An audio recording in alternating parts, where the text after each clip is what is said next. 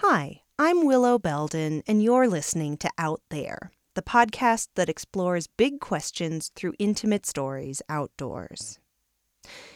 If you're interested in the environment and in young adult fiction, here's a podcast you might enjoy.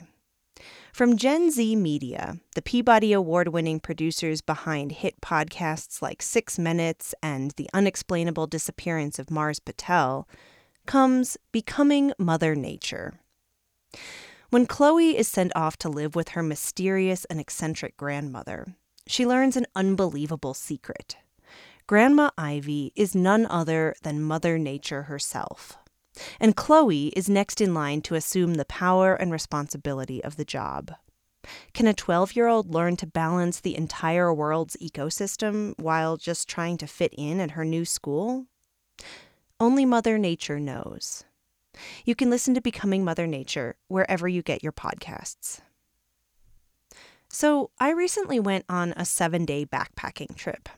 Now, I've done quite a bit of backpacking, and so most of my gear is very dialed in. But one thing I've been experimenting with is my water purification system. When I through hiked the Colorado Trail, I had one of those pump style filters. It worked well, but it was annoying to have to crouch by water sources to filter my water. On a few subsequent trips, I used purification drops. I liked the simplicity of them, but I didn't love the taste. Basically, lake water tastes like lake water if you don't run it through a filter. On this latest trip, I brought a Sawyer gravity filter. Sawyer is one of our sponsors for this episode, and I have to say, I quite like their gravity filter. The way it works is you fill up this big water reservoir from a lake or a stream, and then you set it on a rock or hang it from a tree and attach the filter, and gravity does all the work for you. For 25% off your order, go to SawyerSafeTravel.com and enter the promo code OTPOD25 at checkout. And just FYI, because we have gotten some questions about this, you have to go to SawyerSafeTravel.com, not just Sawyer.com. Again, the promo code is OTPOD25.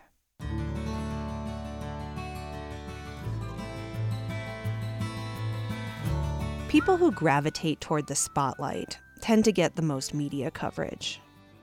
The Instagram personalities, the adventurers who hire PR people, the folks who love to talk about themselves, those are the ones who often end up on the covers of magazines.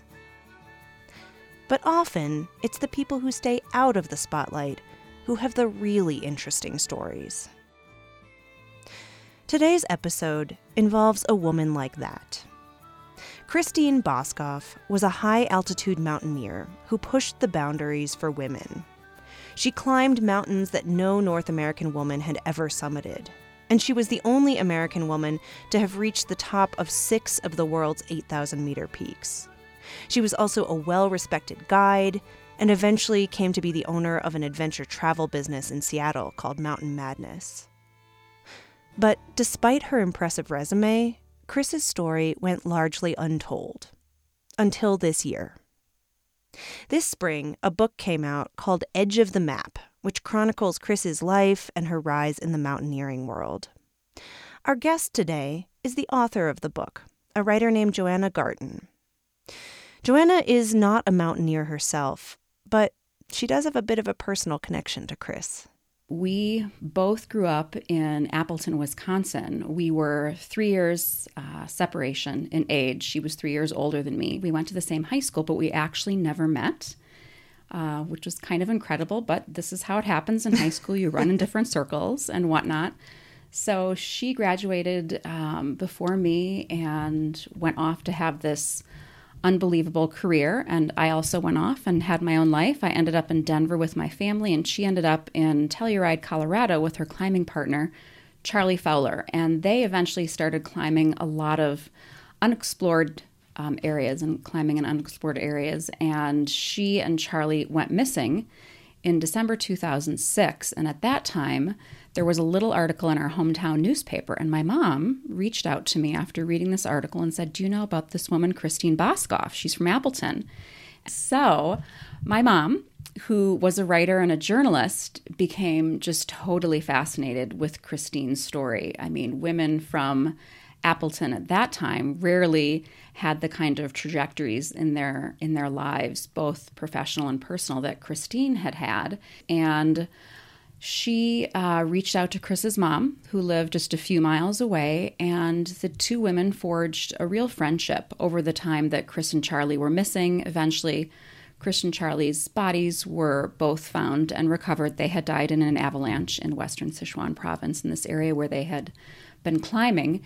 And by the time Chris's body was um, recovered and, and brought home, my mom was convinced that her story was one worth telling because Chris was just a really humble, humble mountaineer and had had this really beautiful rise in a sport that she was quite passionate about.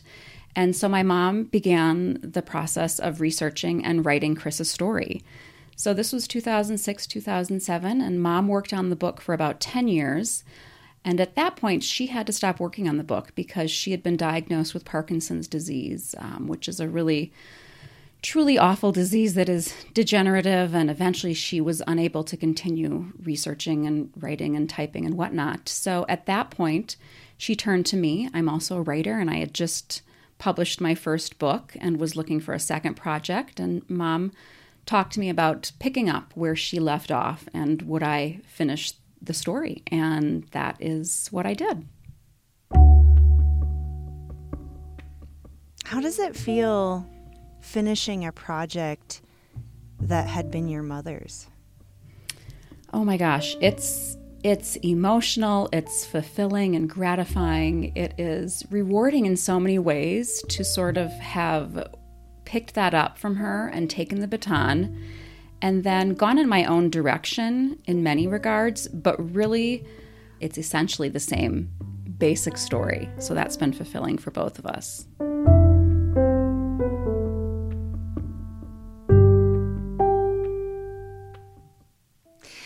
Really loved the story in the book of how Chris initially got started climbing. Can you tell mm-hmm. us about that? Yes, yes. Okay, so this is great. So Chris went to school at University of Wisconsin Milwaukee and she was planning to go to school to study nursing, which was kind of a very traditional career path for her. But at the very last minute, she decided that that wasn't really her passion. And she had just recently learned how to fly and decided to study aerospace engineering. So like after, yeah, right, like you do she always went full force with everything she was interested in. So she graduated with this degree in aerospace engineering and she got a job at Lockheed in Atlanta and was um, supervising these teams of men working on um, a C 130, I believe it was. And she did that for a few years and then, believe it or not, got a little bored. So started looking for other outlets. Uh, and she attended a two day climbing class in Atlanta. And the instructor was a guy named Keith Boskoff. And he eventually became her husband and her very first climbing partner and turned her on to the sport of climbing and mountaineering. So, Chris learned, er, Chris took up climbing. She learned to climb from the man who would become her husband. And then That's she right, became yeah. a better climber than him. How did that affect their relationship? She did. She did. Yeah, that's a great question. And I do I do talk about this a little bit in the book and you see that happen. Um, so Keith was I want to say 15 or 16 years older than her. So he was perfect in terms of mentoring her from that respect because he had just a ton of experience and had already traveled all over the world by the time Chris got hooked on the sport. Um, but very quickly, it was evident that her her star was on the rise, and he was kind of at the, you know, I would say the apex of his career, maybe heading down a little bit. And I think that was very hard for him. We have a couple of I have a couple of scenes in the book where you can see his frustration, and I was able to capture that because I had both of their journals and was able to read over many passages and how frustrating it was that they wanted to stay together and continue to work on having this really powerful, strong marriage. but um, at times it was very hard for him. Uh, and I think that did cause a strain in their relationship at times, for sure. What was it like going through other people's diaries? oh my gosh. Well, um, I felt a little bit weird at times, I'll be honest, um, because I was reading all sorts of things, as you can imagine. Um, but it was also really quite moving because it helped me really understand the humanity in people who achieve such unbelievable athletic, you know, um, feats, which is something that um, something that I didn't expect. So I was able to really get insight into oh gosh, I'd say lack of self esteem and those sorts of issues with Chris in particular, which I did not expect to see. And so I saw all of that, both with regard to her personal life and with her professional life as well. And I was able to kind of weave that into the story. Um, but yeah, it definitely made me think about all my journals, I'll be honest, and think like, oh my gosh, I totally need to burn my journals.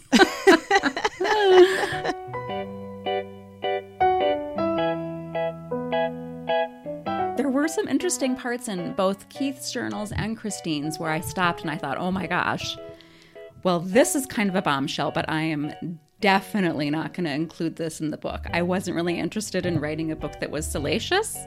Um, yes, but so there was a lot that I definitely had to hold back on for sure. we all have those things in our journals, don't we? yes, and I'm sure that her mother is is grateful to you for not yes. including all of them. The yes, book. for sure, for sure.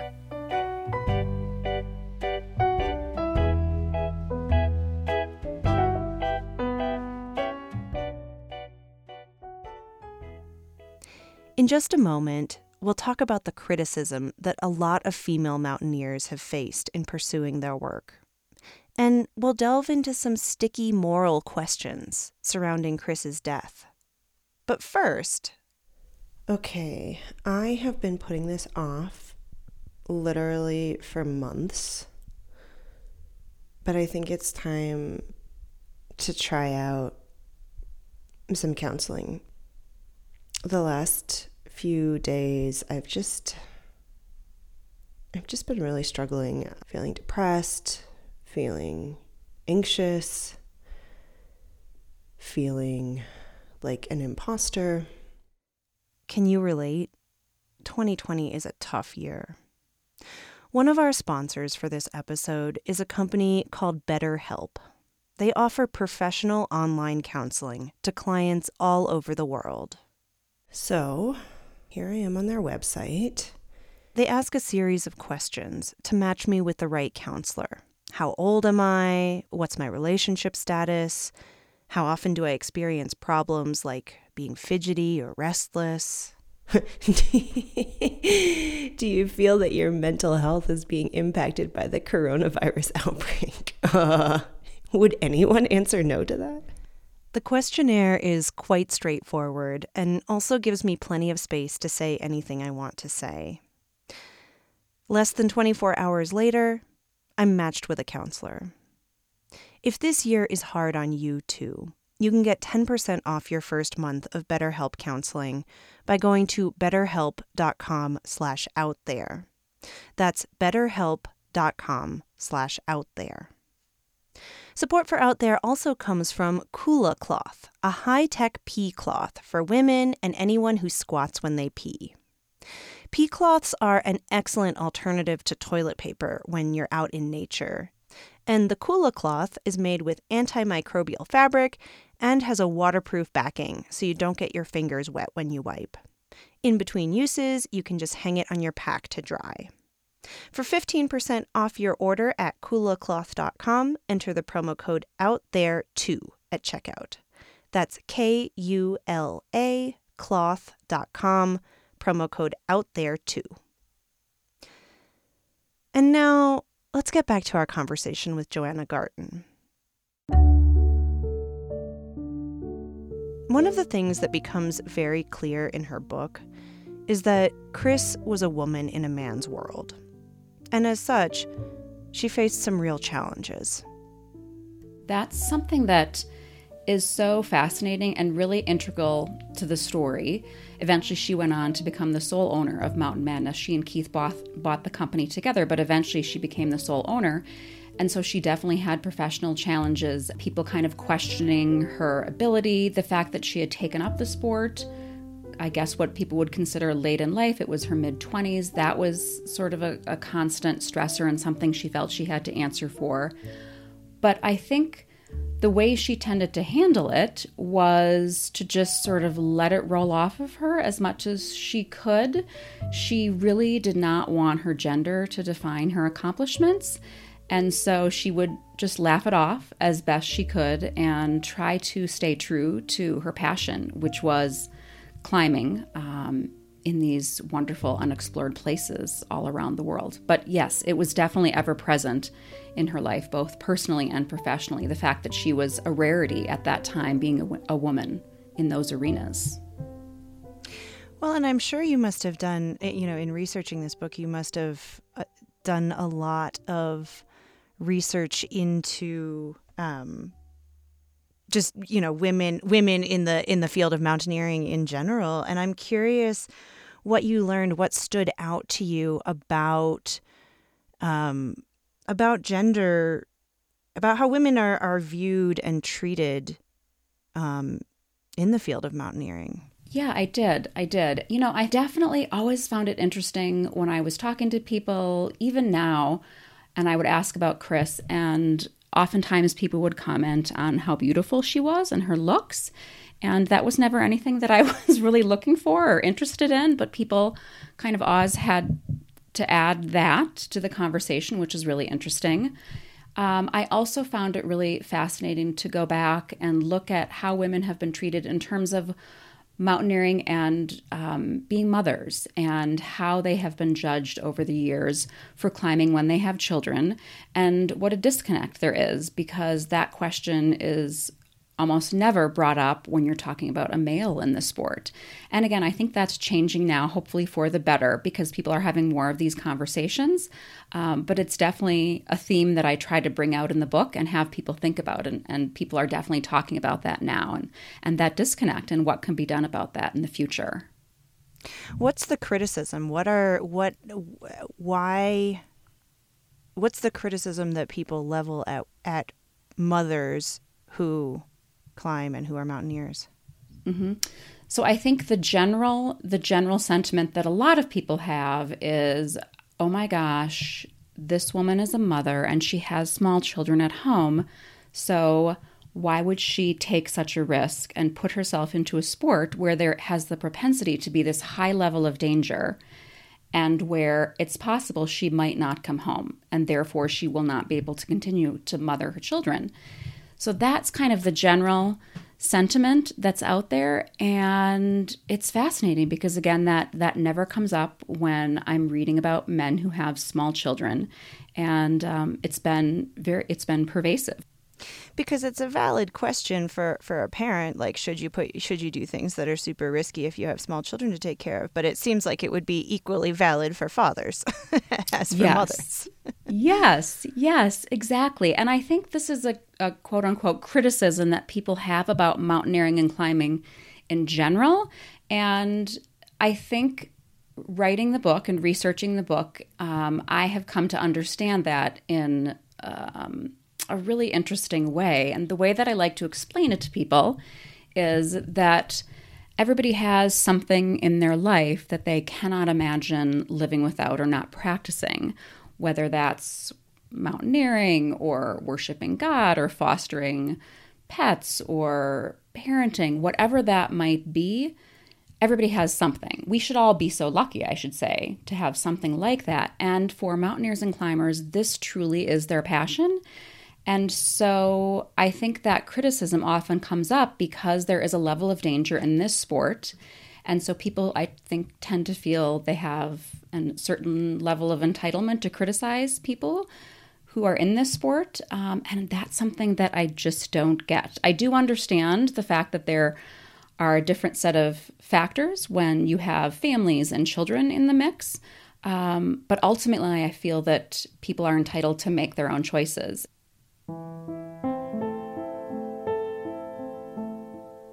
I will say that I've talked to several children of mountaineers who have perished in the mountains in the course of researching um, the book, and all of them, without exception, have said, I can't imagine my mom or my dad um, not climbing. I know that I lost my parent, but that was really what he or she was doing. And if he or she hadn't fulfilled that and done that and pursued that passion, he or she wouldn't have been the same human being. So I thought that's that that has been very interesting for me to uncover as I've as I've worked on the book.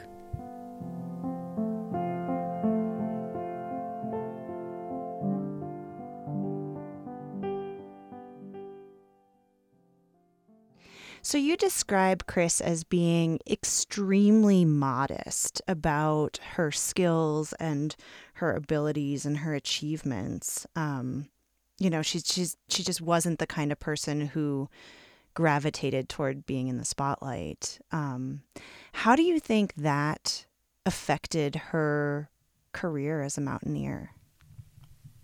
That's a good question. She was, yeah, she was extremely humble, and she had these fabulous Midwest roots, um, which I think kind of helped move that along, that humility that she had. And I think one of the things that created in her life was that she went through her professional life being very, very under the radar, such that when you bring up the name Christine Boskoff in mountaineering circles now, a lot of people don't know who she was. Um, I would say most people today wouldn't recognize that name. Now, because she summited more 8,000 meter peaks than any other American woman, you know, that puts her right up there with Ed Viesturs, who's pretty much a household name, not just in mountaineering circles. So I think her, her humility did play out in that regard. She was able to kind of have her career be very under the radar, which I think suited her well and suited her personality well. But years and years later, um, her legacy uh, was not well known. So I'm really hopeful that by writing this book, her name will get out there a little bit more. And um, she's perhaps a little bit mortified right now. But I think it's I think it's going to serve the mountaineering community well. Well, that was her time what, has come. yeah, well, and and it's I, don't want to, to to generalize too much, but I think that a lot of um, male mountaineers probably do seek the spotlight a bit more, and so then their stories get told more and they get known more, and and that kind of perpetuates this this idea that it's a a male thing to do. Mm-hmm. Yes, exactly. I think that's exactly right. And we have to remember that she was climbing 20 years ago which was way before social media. And so I think all of us in general are just much more out there with our lives right now. And it was not something that was happening 20 years ago. So I think that definitely added to it as well.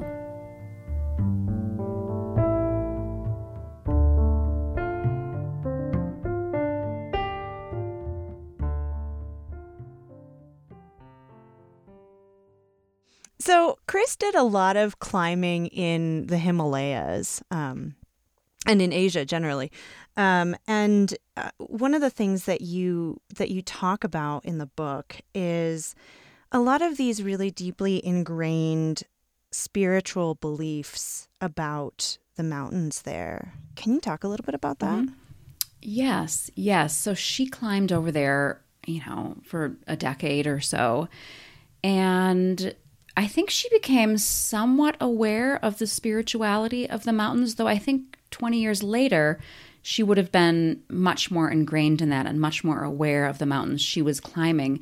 Um, because there are many sacred peaks over in Asia that are worshipped, uh, and that I think probably now climbers are very aware of in terms of like, okay, those mountains should not be climbed.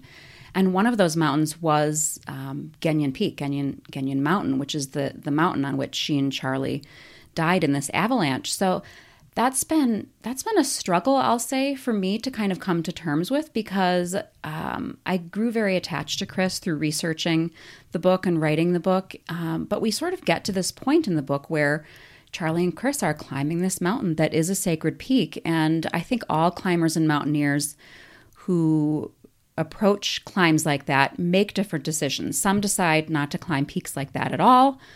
Um, out of worshiping the mountain in a deep in a deep deep way others kind of decide okay well we're going to climb but we're going to stop just sort of this short of the summit out of a sign of respect for the mountain and others don't seem to care about that at all. So I think there are more conversations happening about that now, but at that point, there weren't those conversations happening.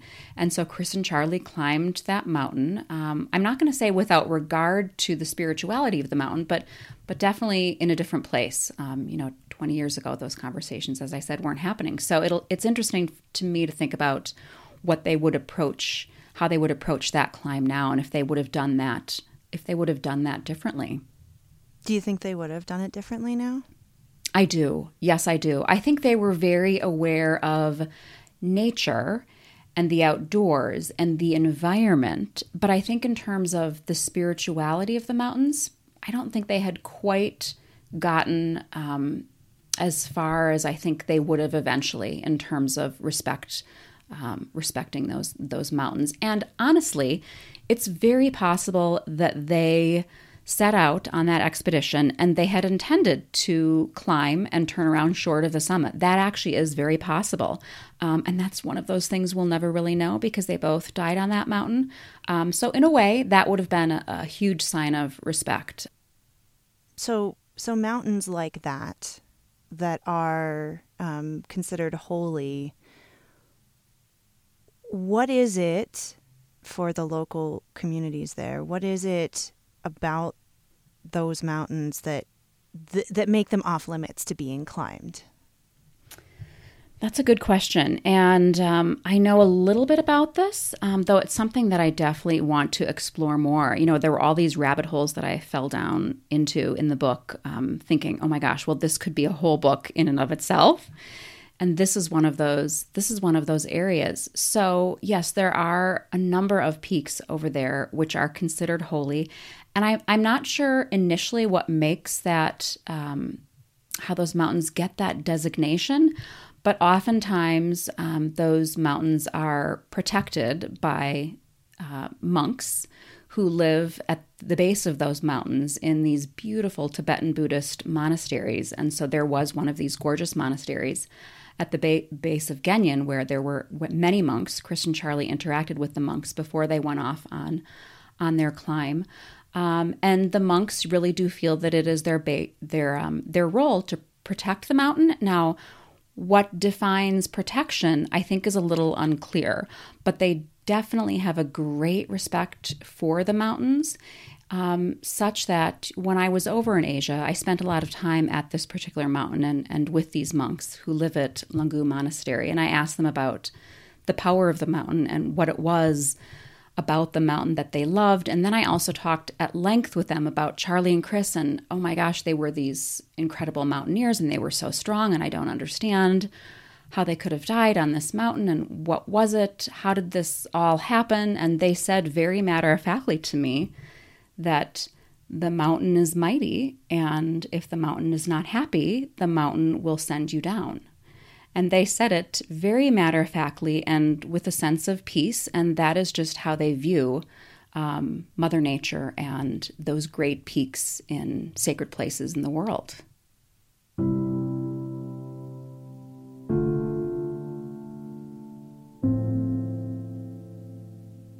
How has learning so much about Chris's life changed you personally? Hmm. I think recognizing how Chris always looked within and really stuck to the things that were dear to her, whether those were relationships that other people judged that were very important to her or personal choices or professional choices, the fact that she stuck to those and didn't let that noise affect where she was going, that's something that I think has helped me in my life and something that I hope that I that I carry forward in my life always. It feels so very important to do that.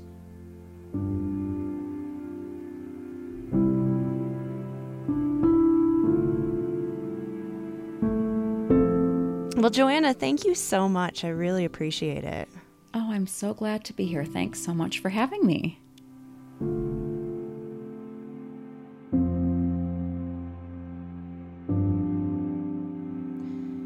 Joanna Garton is a writer in Denver, Colorado.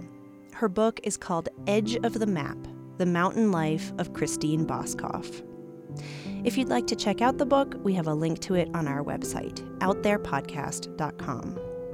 And if you enjoyed this episode, please share the link with a friend.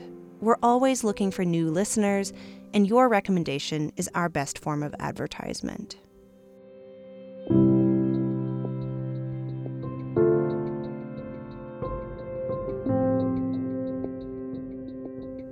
A big thank you to Mike Lutters, Doug Frick, Philip Tim, and Deb and Vince Garcia for their ongoing financial support of Out There. We are an independent podcast, which means we don't have the backing of a network or radio station. We rely on listener contributions for almost half of our operating budget, so I mean it when I say we couldn't produce this show without you. If Out There makes a difference in your life, please consider becoming a patron. You can make a gift in any amount, even if it's just a dollar or two a month. Just head to patreon.com slash outtherepodcast. You can also make a one-time donation at our website or on Venmo at outthere-podcast.